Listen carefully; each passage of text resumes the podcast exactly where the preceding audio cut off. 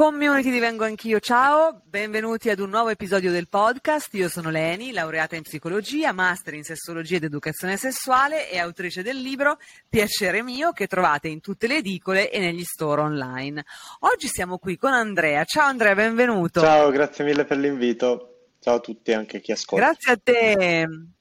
Grazie a te per essere qui. Allora, Andrea appartiene al collettivo Mica Macio, che sicuramente molte, molte persone conosceranno già, la community di Nengo Anch'io probabilmente lo conosce già. E quindi di cosa si occupa il collettivo Mica Macio? Quindi sono un gruppo di persone che si pone il tema di riflettere sul maschile. Infatti l'episodio di oggi di Vengo Anch'io a cosa è dedicato? È dedicato un pochino, noi con Andrea oggi parleremo eh, di eh, come eh, o perché, indagheremo sul perché, ehm, diciamo che tra maschi etero ci sia poco dialogo e ci sia poco dialogo anche tra maschi etero e femmine etero. Cioè, diciamo che c'è questa specie di mh, barriera del dialogo, vero Andrea? Sì, sì, sì, indubbiamente il- l'intento con cui nasce il nostro collettivo è quello di eh, ripensare i canoni e diciamo i confini di quello che oggi descriviamo come il maschile, la, la mascolinità, insomma.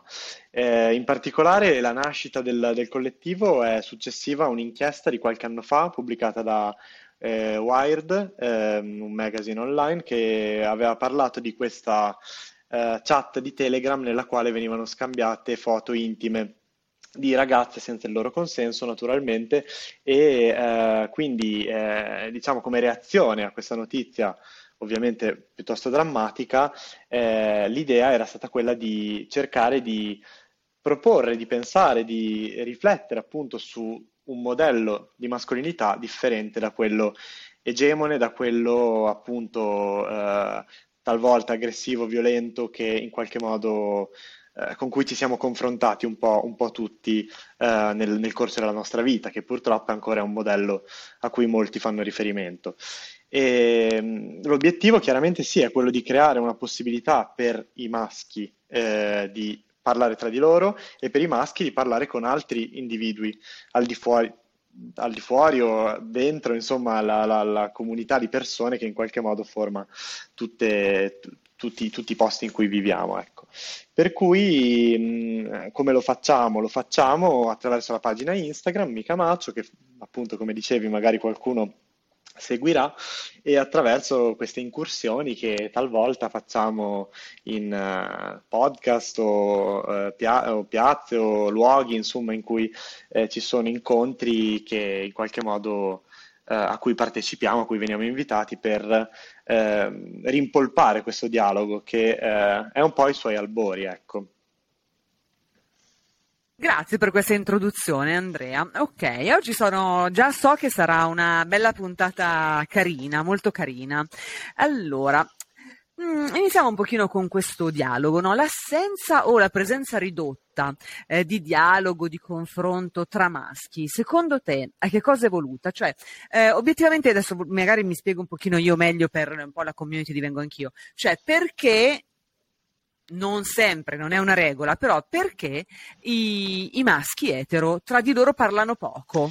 Beh, eh, Secondo te perché?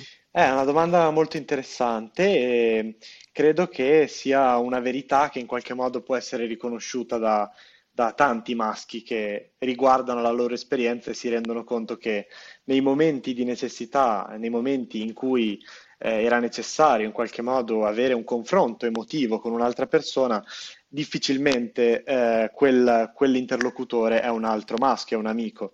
E questo perché succede? Non perché biologicamente il maschio non sia in grado di comunicare all'altro eh, ciò che ha dentro, ciò che l'ha ferito o nulla di tutto ciò, ma per il semplice fatto che appunto per come siamo educati, per come siamo cresciuti, eh, mostrare la propria vulnerabilità in qualche modo è sanzionato socialmente, è visto con un occhio negativo.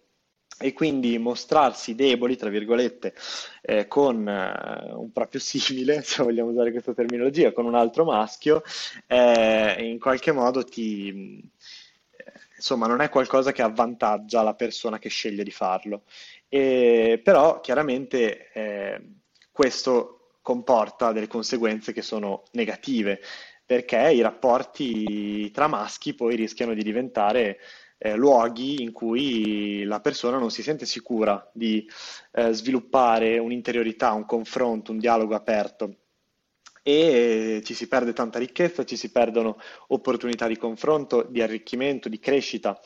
E quindi ecco, uno dei canali in cui ci muoviamo noi è proprio quello di cercare di eh, invogliare e ehm, diciamo incanalare la volontà delle persone di, di confrontarsi tra maschi su tematiche eh, che colpiscono la vita di tutti, ma che in qualche modo sono rimaste per ora ai margini del dialogo maschile proprio per, per motivazioni inerenti a ciò che è giusto, ciò che non è giusto, ciò di cui è giusto o ciò di cui non è giusto parlare tra maschi. È interessante la, la, la, cosa, la, cosa, che hai detto quando hai detto che eh, c'è una sanzione, no? una specie di sanzione come si può chiamare? Sociale. Invisibile? Esatto, sociale, che però è intangibile nel momento in cui magari ecco, i maschi tra di loro si confidano e parlano di qualcosa di che, insomma, che li ha colpiti, che hanno vissuto, insomma, così. Ma mh, gli argomenti di cui si parla meno, perché qui siamo, vengo anch'io e quindi qui si parla di sesso. Okay. Eh, dicevamo, gli argomenti di cui si parla meno eh, tra maschi etero, quali sono? Se stessi un po' ne hai già, ci hai già un po' anticipato, ma il sesso, la masturbazione, come, come funziona questa cosa? Come, come, ne parlate tra di voi? Come... Poi magari faremo anche un episodio di Vengo Anch'io anche per dire come ne parlano tra di loro le femmine, però tra maschi, come ne parlate? Eh, diciamo che per, faccio una premessa alla tua domanda, per uh, diciamo, inquadrare ciò, che, eh, ciò di cui si parla meno, sicuramente l'interiorità, nel senso che anche eh, in base alle testimonianze che vediamo, perché chiaramente poi io rispondo a queste domande, però mi baso un po' sul lavoro che facciamo e sulle voci che sentiamo, perché è, è complesso chiaramente cercare di schematizzare eh, un mondo così, mh, insomma, con tante... Mh, con tante differenze, no? come può essere quello maschile. Quindi l'interiorità sicuramente è un tema molto difficile da, su cui esporsi. Per quanto riguarda invece la sessualità, penso che in realtà sia una questione che è molto dibattuta in ambito maschile, ma eh, ciò che è interessante, è interessante concentrarsi su che cosa? Sul modo in cui si parla di sessualità, si parla di masturbazione, insomma, di questi temi che citavi, perché il modo eh, spesso è quello di un confronto che è una una lotta che ha la cresta più lunga, mettiamola così, nel senso che eh, parlare di sessualità eh, può diventare in, un, in, alcuni contesti, insomma, in cui eh, vige un certo tipo di mascolinità più eh, retrograda, se vogliamo, più tossica, possiamo, possiamo definirla.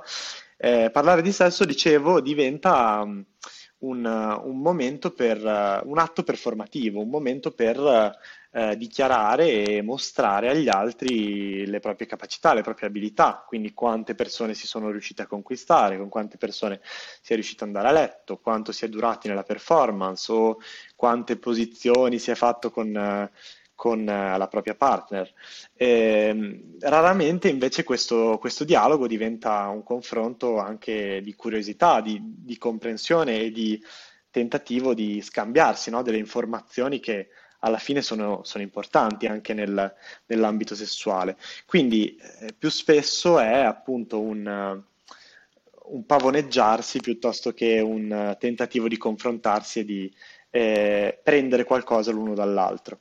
E lo stesso, sì, con, con, la masturbazione avviene, certo, in maniera anche lì diversa, c'è tutto una, un, un, tabù che in qualche modo forse è meno forte per, per i maschi rispetto che per, per, le femmine, però ecco, la questione principale della sessualità è proprio questa, che diventa un terreno per affermarsi sostanzialmente.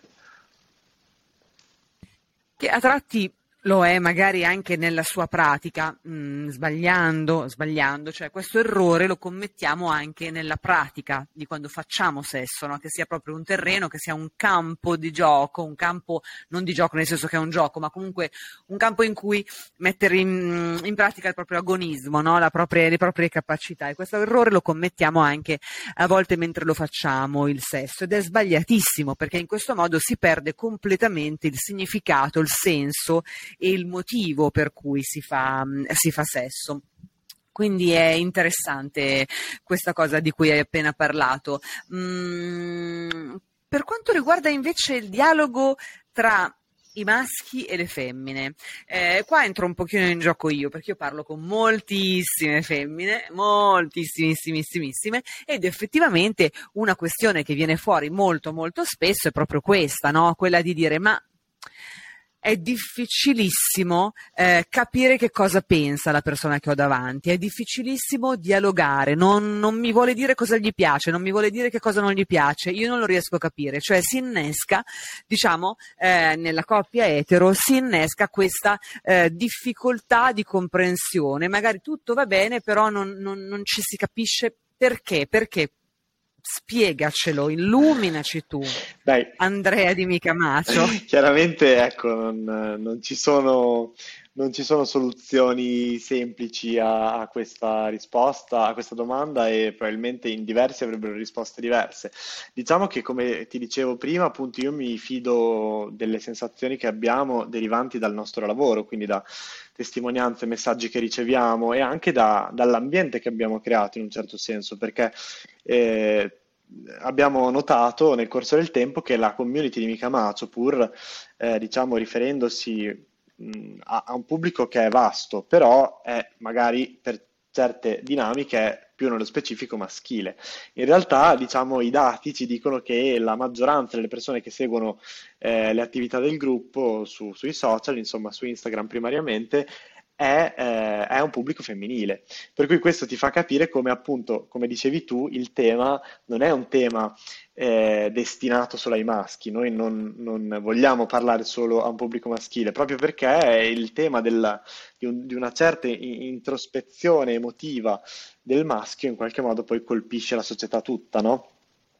E io penso che alla fine... Eh, i motivi che muovono eh, queste difficoltà di comunicazione siano poi gli stessi, eh, gli stessi già citati in precedenza, ovvero sostanzialmente ehm, un'idea di, di, maschio come una persona che non, deve, che non deve chiedere, che non deve esporsi, perché già col suo status, già con la sua presenza, eh, in qualche modo impone una propria preferenza, non ha necessità di eh, sbilanciarsi eh, attraverso la comunicazione perché già ottiene ciò che vuole, no? Poi a volte magari si ricade in uno stereotipo che sembra macchiettistico, ma che poi in realtà nei fatti, quando si va a, a osservare come effettivamente ancora il maschile venga percepito, eh, riscontra essere un, un, un modello che è esistente, che è realmente esistente e che è sostanzialmente maggioritario, perché un altro, un altro, elemento che in qualche modo si nota è che finché siamo in un contesto di persone che hanno magari sviluppato un certo tipo di consapevolezza, allora si può parlare appunto di un maschio che cerca di, di, rigenerarsi, che cerca di effettivamente essere comunicativo sia con l'altro maschio che, co- che con, con, la partner, insomma. Ma poi quando, eh, come dire, sbatti la faccia contro un po' la realtà no, del nostro paese, in questi giorni ci abbiamo sbattuto in altri termini, però insomma in generale il paese è fatto, è fatto da, da tante comunità che in qualche modo non tutte eh, hanno abbracciato, se vogliamo, la necessità di cambiare l'orientamento e cambiare i confini del maschile. Per cui ancora il modello, il modello maschile che eh, in qualche modo è virile ed è eh, non comunicativo è eh, pre- preponderante ed è ritenuto ehm, quello egemone da, da, una vasta fetta della popolazione. Cito giusto in conclusione di, di questo intervento eh, un testo che sto leggendo recentemente, La volontà di cambiare di Bellux, e Bellux sostanzialmente cosa eh, sostiene? Che eh, le dinamiche patriarcali siano dinamiche che colpiscono indifferentemente il maschio e la femmina e quindi eh, le conseguenze negative le pagano entrambe, entrambi i sessi sostanzialmente, per cui eh, appunto anche ragazze magari hanno eh, pensato, hanno, sono state educate in modo da aspirare ad avere un maschio di un certo tipo, un maschio anche eh, orso, tra virgolette, un maschio chiuso che non riesce ad aprirsi. E questo accade proprio perché il modello patriarcale, il modello maschile eh, che esiste da, da decenni, se non da secoli, anzi da secoli più che da decenni, è ancora, è ancora tanto forte ed è ancora tanto presente nella, nel mondo in cui viviamo. Guarda, mi hai dato il là per dire una cosa alla quale credo molto e che eh, dico sempre anche quando sono in consulenza mh, mm, con maschi. Eh, questa cosa che il patriarcato effettivamente danneggia sia i maschi che le femmine è verissima, soprattutto anche dal punto di vista poi della eh, prestazione sessuale, perché poi il maschio nel momento in cui eh, si trova a fare sesso si sente questo peso no, enorme, deve, deve performare, deve avere un'erezione eh, costante che dura moltissimo, ehm, cioè è, è comunque diciamo bombardato da tutta una serie di orpelli e di martelli, oserei dire, del patriarcato che vanno a danneggiare davvero il maschio, forse più che la femmina in questo caso, no? Quindi ehm, effettivamente è vero, è vero, è vero, il patriarcato secula seculorum ha creato una serie di disagi, chiamiamoli così. Um, ti faccio un'altra domanda, Andrea. Um, il dialogo, mm, del dialogo diciamo abbiamo parlato bene, ma forse eh, per un maschio è più facile parlare di sesso con una donna che non è la sua, cioè con un'amica piuttosto che con la sua donna, non lo so, con la sua fidanzata, partner, ehm, la donna con cui fa sesso, cioè è più facile parlare con un'altra donna magari di sesso, non lo so, te lo chiedo. Ma ehm, allora, nello specifico penso che eh, sia difficile rispondere nel senso che dipende tanto da, dalla, singola, dalla, singola, situazione. Una certezza è, come dicevamo anche prima, che è più facile, ehm, diciamo, eh, in qualche modo comunicare apertamente qualcosa di sé che anche nella sessualità poi emerge, no? Perché emergono debolezze, possono emergere fragilità, possono emergere desideri, magari un po' inaspettati, e sicuramente tutti questi elementi sono più facili da comunicare con un, uh, un individuo di sesso femminile. Mm, chiaramente eh, eh, ribadiamo sempre che è un, è un, costrutto culturale che ci porta a, a fare questo, perché percepiamo un'apertura, una, una capacità di abbracciare la nostra interiorità maggiore da parte di, di un individuo femminile piuttosto che di un individuo maschile.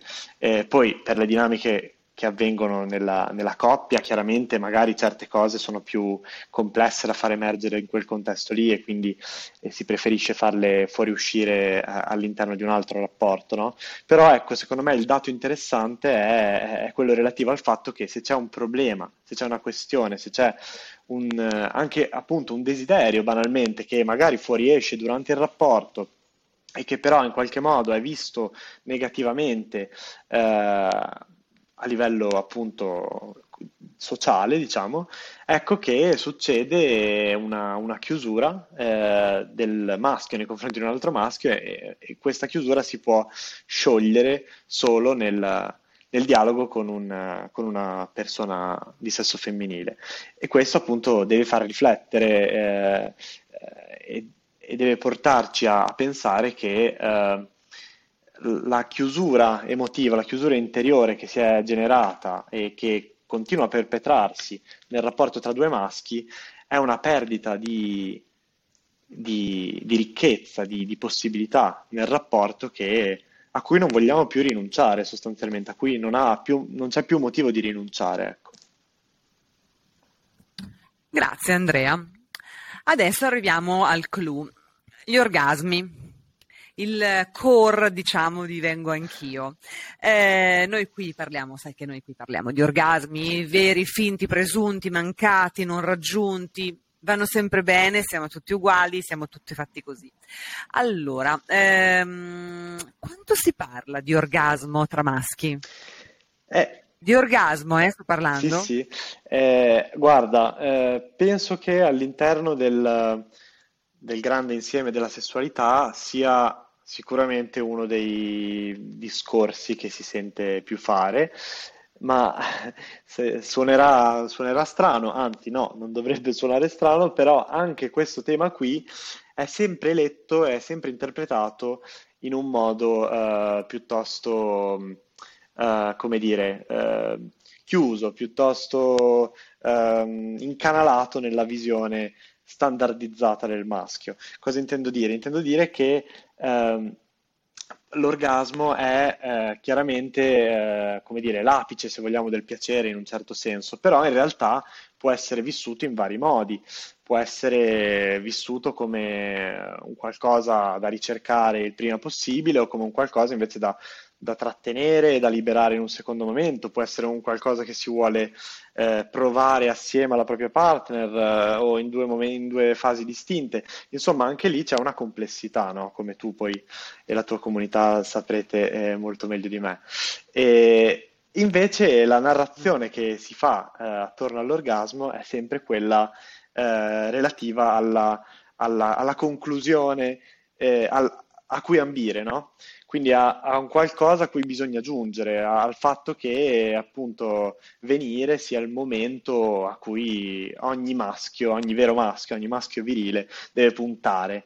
Eh, anche questo è un impoverimento del, del, dibattito, appunto, perché proprio come dicevamo, eh, aprendosi al confronto con altri maschi, poi ci si rende conto che i modi di vivere questo momento sono tanti, sono vari, sono diversi, sono articolati. Eh, e quindi, ecco, non tirare fuori eh, queste modalità differenti di approccio a, a, all'orgasmo, a quel momento specifico del rapporto sessuale, eh, che caratterizza ancora una volta una volontà di andare verso un modello che però non corrisponde poi alle necessità vere no? di ogni singola persona che eh, ambisce a, a, vivere quella fase del rapporto sessuale in maniera diversa da, dagli altri sostanzialmente. Ok, adesso abbiamo parlato di orgasmi, vogliamo non parlare di cunilingus? Come vive secondo l'esperienza di, del collettivo di Mica Macio? Perché ragazzi qua, oh, community, qua stiamo parlando di che, di che cosa Andre, Andrea è, diciamo, eh, ambasciatore della community di Micamacio, quindi di, di, tutte le informazioni che loro eh, apprendono, tutte le informazioni loro, alle quali loro attingono durante il, il loro lavoro di divulgazione. Eh, quindi vogliamo non parlare di Cunilingus? Come viene vissuto il Cunilingus secondo l'esperienza di Micamacio? Sì, ecco, come dicevi tu, giustamente noi eh, abbiamo in qualche modo una finestra preferenziale un po' su un certo tipo di dinamiche, ma per il semplice fatto che riceviamo testimonianze, pubblichiamo testimonianze, sono tra i nostri contenuti comunque più apprezzati e quelli a cui teniamo di più, proprio perché sono spazi sicuri in cui una persona è in grado di esporsi, di aprirsi, di raccontarsi proprio nei termini che, di cui parlavamo in precedenza. Quindi eh, ora nel corso del, del, tempo sicuramente ci sono arrivati, ci sono arrivate testimonianze, contenuti inerenti eh, tutti i discorsi un po' che stiamo facendo. Io cerco di sintetizzare, di riportare in qualche modo ehm, la nostra esperienza, appunto, e ciò, ciò, che abbiamo visto e letto eh, qui nelle, nelle, risposte. Per quanto riguarda il, il sesso orale, appunto, eh, fatto da un maschio su una partner, ehm, eh, le dinamiche sono, sono sempre simili e, e, e, quindi in questo campo specifico eh, succede che il maschio tendenzialmente si trova di fronte spesso a eh, un qualcosa di incognito, di enigmatico, ma eh, come dire, la dinamica è del tutto normale, semplicemente si potrebbe risolvere con una comunicazione, con una eh, interlocuzione no? diretta e sincera con, con, la propria partner. La verità però è che questa, questa sincerità e questa richiesta anche, no? che un maschio magari dovrebbe fare, parlando magari di una parte che eh, provoca più piacere nella, nella partner o di un movimento magari che è preferito, che invece genera dolore nella partner, invece che crearsi un, un dialogo costruttivo e una possibilità di confronto, di comprensione anche dell'altro, no? Perché poi nel sesso c'è comprensione del corpo, c'è, diciamo, sì, si, si, si assorbe, si osserva e si viene in contatto col corpo dell'altra, ma si conosce anche l'altra in termini eh, interiori. E invece che succedere tutto ciò, sostanzialmente eh, eh, spesso capita una chiusura ancora una volta e quindi un tentativo magari goffo di cercare da soli di capire quale sia la via giusta. Perché? Perché ancora una volta eh, dimostrare di non conoscere al 100% il corpo femminile vorrebbe dire dimostrarsi deboli, vorrebbe dire dimostrarsi incapaci di gestire un corpo, quello femminile, che invece per ciò che dice la vulgata, per, per, per ciò a cui siamo abituati nello standard maschile, eh, l'uomo non dovrebbe chiedere perché dovrebbe già sapere come effettivamente gestire eh, il corpo femminile. Ecco, tutto ciò non succede. E qua ti interrompo, ti interrompo perché qua iniziano i guai, no? Perché qui quando diciamo che non, non si deve chiedere, mm, in verità, tu prima hai definito il corpo femminile, hai detto una cosa che mi è piaciuta un sacco. Eh, eh, come se la vulva è eh, un'incognita e enigmatica, so, enigmatica. enigmatica. Quindi cerchiamo di fare in modo che invece queste vulve non siano più incognite ed enigmatiche, ma che siano, insomma, che l'anatomia femminile sia un po' di pubblico dominio, come di fatto lo è quella maschile, no? Eh, perché secondo me c'è ancora secondo me, secondo molte persone c'è moltissimo ancora forse lavoro da fare proprio da questo punto di vista, no? Diciamo che questa idea forse patriarcale, sicuramente sbagliata, che non si debba chiedere perché io lo so già come sei fatta, io lo so già che cosa ti piace, di fatto è un po' la tomba del piacere sessuale, no? Perché eh, di fatto eh, la cosa bella del sesso è comunicare, ehm, non è vero che nasciamo imparati, nessuno nasce imparato, quindi è giustissimo scambiarsi le informazioni necessarie per darsi il piacere necessario e anche di più di quello necessario. Quindi ecco, questa cosa è particolarmente importante. Hai sollevato una, una, una, un argomento che mi piace molto, devo dire, hai dato proprio anche una spiegazione forse un po' neoclassica no? di quella che è invece l'assenza totale di dialogo, il ci penso io a te, io so tutto, so come funzioni. Sì, però anche magari forse no, e se io te lo spiego sicuramente tutti e due siamo più felici. Sì, anche perché, e... scusa, ti interrompo al volo, ma giusto perché, anche perché ogni corpo poi è, è, una realtà a sé stante, no? Lo vediamo anche questo appunto nelle testimonianze, tante persone raccontano delle, delle differenze che possono sembrare sfumature, possono sembrare minime, ma poi ti fanno capire che ogni corpo richiede un approccio che è differente, per cui bisogna avere la buona volontà di comprendere questo, di comunicare con l'altro per capire ciò che non possiamo capire da subito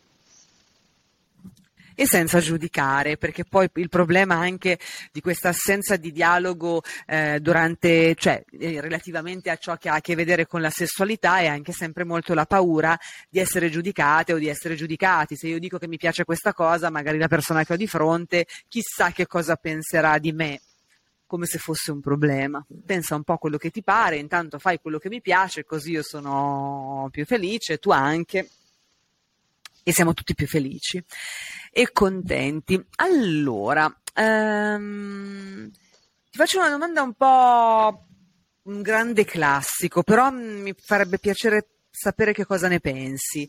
Um, volevo chiederti, Andrea, secondo te eh, i maschi si sentono in qualche modo minacciati dalle femmine?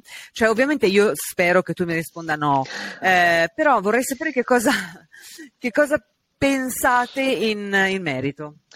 No, beh, ehm, sicuramente, come dire, ci sono vari, vari approcci che si potrebbero avere a questa domanda. Chiaramente un maschio che si interroga e cerca di avere una consapevolezza relativa al proprio ruolo nella società, al proprio rapporto con, con, uh, col femminismo e con la comunità femminile, eh, sicuramente non, non elabora questo tipo di, di reazione. Eh, purtroppo oggi ci sono tanti maschi che non sono, non hanno gli strumenti probabilmente per relazionarsi con un cambiamento dei costumi che eh, evidentemente sta avvenendo e si sentono minacciati tutto il fenomeno dei, degli incel in qualche modo ci racconta di un maschio che si sente marginalizzato e che si sente eh, di non avere più quel, quel, ruolo che poteva avere in passato, di, di in qualche modo controllo della situazione. E eh, questo chiaramente deve, deve portare a, de- a, degli interrogativi e deve portare a, a comprendere che eh, la narrazione attorno a, alla alle riflessioni relative alla, alla sessualità, all'affettività, ai, rapporti tra i sessi, devono essere sempre orientate al fatto che eh, la volontà è quella di creare delle comunità e dei luoghi nel nostro mondo in cui eh, ci possa essere confronto, dialogo aperto, ci possa essere vera libertà di scelta, ci possa essere la possibilità di trattarsi in modo degno e rispettoso l'uno con l'altro, conoscendosi e comunicando. E quindi i cambiamenti che noi com- come Mica Macio e che tante altre community online, tante persone nelle piazze, tanti eh, anche autori femministi che scrivono testi e che influenzano le coscienze eh, di tante persone, eh, vanno in questa direzione, vanno nella direzione di generare un mondo nel quale eh, effettivamente possiamo ascoltarci di più, possiamo mostrarci deboli, possiamo essere vulnerabili, possiamo comunicare e chiedere eh, senza vergognarci, possiamo desiderare quello che vogliamo.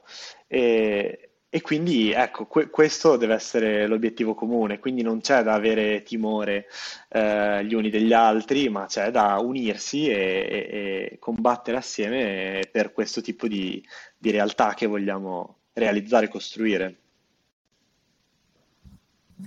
Grazie Andrea. E, ehm, vogliamo concludere così in finale di puntata ehm, ascoltando l'opinione di Mica Macio sulla Fellazio, come viene vissuta, come viene eh, dialogata, si può dire, come ne parlate tra maschi, come ne parlate con la partner, se ne parlate.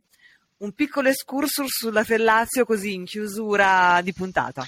Bah, forse diciamo che è una delle pratiche sessuali in cui eh, in qualche modo si dimostra ancora con, con, con, più, con, più, forza un certo tipo di modo di vivere la mascolinità. Chiaramente non, non sto parlando in termini generali, però eh, nello specifico anche eh, diciamo, la cultura, i film ci hanno mostrato in diverse occasioni un, un rapporto sessuale, diciamo, tra un maschio e una femmina nel quale eh, effettivamente anche proprio a livello di posizione, no? la, la, la, femmina è sotto al maschio, in qualche modo sembra, eh, è, è, stato spesso dipinto no? come un, una pratica in cui il maschio fa valere la propria sovraordinazione, per cui ecco, eh, culturalmente mi viene in mente questo. In realtà poi alla prova dei fatti eh, il modo in cui si vive questo tipo di pratica è, è, complesso, insomma, è, è molto diverso da,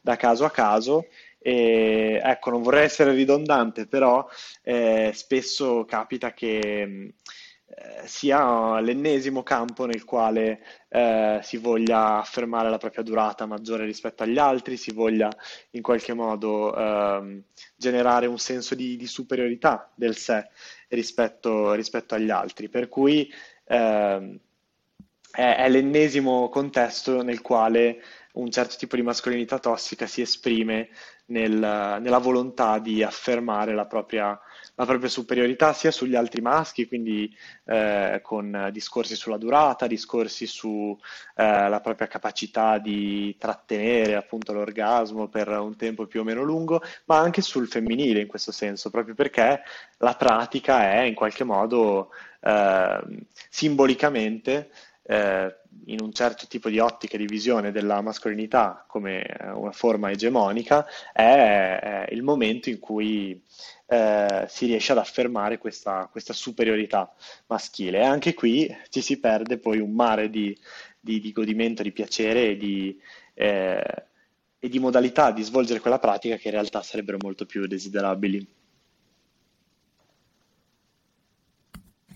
Verissimo, verissimo. Che poi una cosa che mi sono sempre chiesta tu prima hai fatto giustamente questa immagine classica, no, tradizionale, che durante la fellazio chi pratica, la persona che pratica la fellazio è sottoposta, sottomessa è più in basso rispetto a chi la riceve, no? ma proprio per una questione di struttura anatomica del, del gesto, ma di fatto anche nel praticare un cunilingus, cioè, secondo me non c'è questa grande differenza, vero?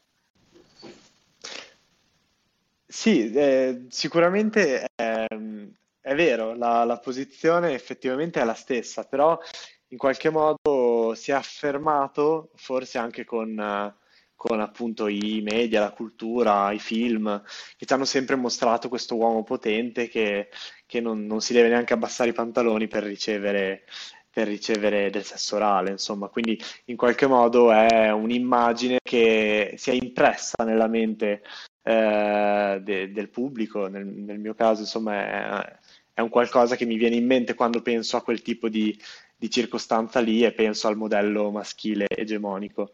E, e quindi è vero, eh, questo fa, fa ben capire come poi le dinamiche in ambito femminile e in ambito maschile siano vissute eh, a livello sociale in modo ben diverso, perché spesso succedono stesse eh, azioni che però vengono interpretate e lette in modi, in modi completamente diversi una dall'altra. E, comunque su questo eh, ricordo anche di aver visto recentemente una puntata dei Soprano in cui uno dei eh, personaggi, un boss mafioso, eh, viene Uh, viene a, a, litigare, arriva a litigare con la propria compagna perché pur praticando uh, sesso orale su lei, uh, non vuole che questo si sappia perché rivelare questa informazione potrebbe portare le persone a pensare che lui è un poco di buono, sostanzialmente è un debole. E quindi questa cosa è abbastanza impressionante, perché al contrario nessuno penserebbe o, eh, o si immaginerebbe effettivamente che, che, questo possa succedere. E, e insomma, sono comunque frame che provengono dalla cultura, in questo caso da una serie televisiva, che però ci mostrano bene come poi in molti ambienti culturali questo tipo di, di stereotipi vengano, vengano portati avanti ancora oggi. E pensare che tra le femmine eh, che ricevono il cunilingus eh, e quelle a cui piace, diciamo che debole è l'ultimissimo appellativo con cui descriverebbero un uomo o comunque una persona che si dedica con gioia a questa pratica. È proprio, vedi com'è proprio completamente eh, travisata la realtà dei fatti, no? anche da una serie come I Soprano, che alla fine è una cosa molto simpatica, così però che comunque dà, come hai detto tu, dei frame di realtà di, di quotidianità e di società esattamente com'è. Guarda Andrea, io mh, ti ringrazio tantissimo per il tuo contributo, per il tuo apporto e per tutte le cose interessantissime che ci hai raccontato oggi vengo anch'io, quindi grazie a te, grazie a Mica Maccio per essere stati ospiti. Grazie mille a te e anche da, quindi... tutta, da parte di tutto il team e la, il collettivo insomma. Grazie, grazie. Siete, io ho grande stima di voi, mi piacete un sacco, quindi ancora grazie. Eh, sicuramente avremo modo di rivederci, di rincontrarci, di fare qualcos'altro insieme, credo. Certo. E intanto allora un saluto a te, un saluto a Mica Macio e un abbraccio a tutta la community di Vengo Anch'io. Ciao Daleni. Ciao. Ciao.